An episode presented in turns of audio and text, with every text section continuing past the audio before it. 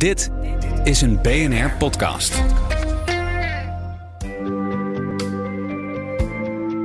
Wetenschap in het kort, met Carlijn Meinders.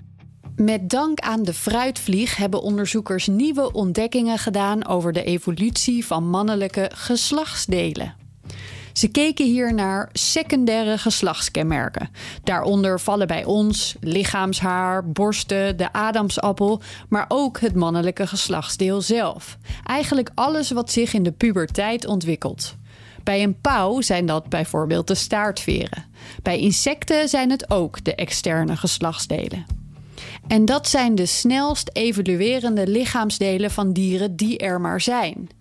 Ze vormen zich snel, maar zijn door de tijd heen ook flink van vorm en grootte veranderd. Waarschijnlijk grotendeels door seksuele selectie. Dat wat het meest werd gekozen of getolereerd door vrouwen. Nou proberen onderzoekers natuurlijk steeds vaker zoveel mogelijk uit te zoeken over de genetische oorsprong van dit soort aanpassingen. En dus hebben ze eerst maar eens 2 fruitvliegsoorten bestudeerd, waarbij ze keken naar een deel van de mannelijke geslachtsdelen. Een soort flapjes waarmee het fruitvliegvrouwtje wordt vastgepakt tijdens de seks. Ze wilden specifiek hier naar kijken omdat juist dat deel in de laatste 240.000 jaar enorm is veranderd, zowel in grootte als in vorm.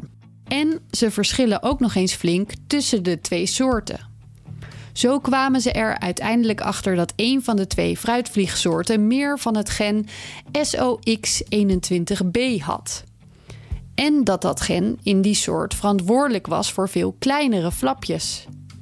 Nou kun je bij fruitvliegen natuurlijk iets wat je bij mensen niet kunt doen. Genetische aanpassingen uitproberen. Dat hebben ze ook gedaan. Ze hebben fruitvliegjes meer of minder van dat gen gegeven en zagen dat dit inderdaad de grootte en vorm van die geslachtsdelen beïnvloedde. En dat had weer invloed op hoe lang er gepaard werd met vrouwtjes. Hiermee is het een van de weinige gevallen waarin het nu bekend is welke genen hier een rol bij spelen. Terwijl er heel veel insecten en dieren zijn waarbij die geslachtsdelen enorm zijn veranderd door de tijd heen. Wat de onderzoekers nu ook kunnen doen is nog veel meer testen. Welke vorm en grootte geeft de mannetjes een streepje voor bijvoorbeeld? Welke worden door de vrouwtjes vaker gekozen? Hoe is het van invloed op hoe lang er wordt gepaard? En ook interessant, is het misschien zo dat de vrouwtjes beter hun eigen soort kunnen herkennen als die qua geslachtsgrootte heel anders zijn dan een andere soort? En zorgt dat ervoor dat die verschillen blijven bestaan? Genoeg vragen om nog te beantwoorden. En dan hebben we het nog niet eens gehad over de mens. Wil je elke dag een wetenschapsnieuwtje? Abonneer je dan op Wetenschap Vandaag. Luister Wetenschap Vandaag terug in al je favoriete podcast-apps. Ook Diana Matroos vind je in de BNR-app. Ja, inderdaad. Je kunt live naar mij luisteren tijdens de Big Five.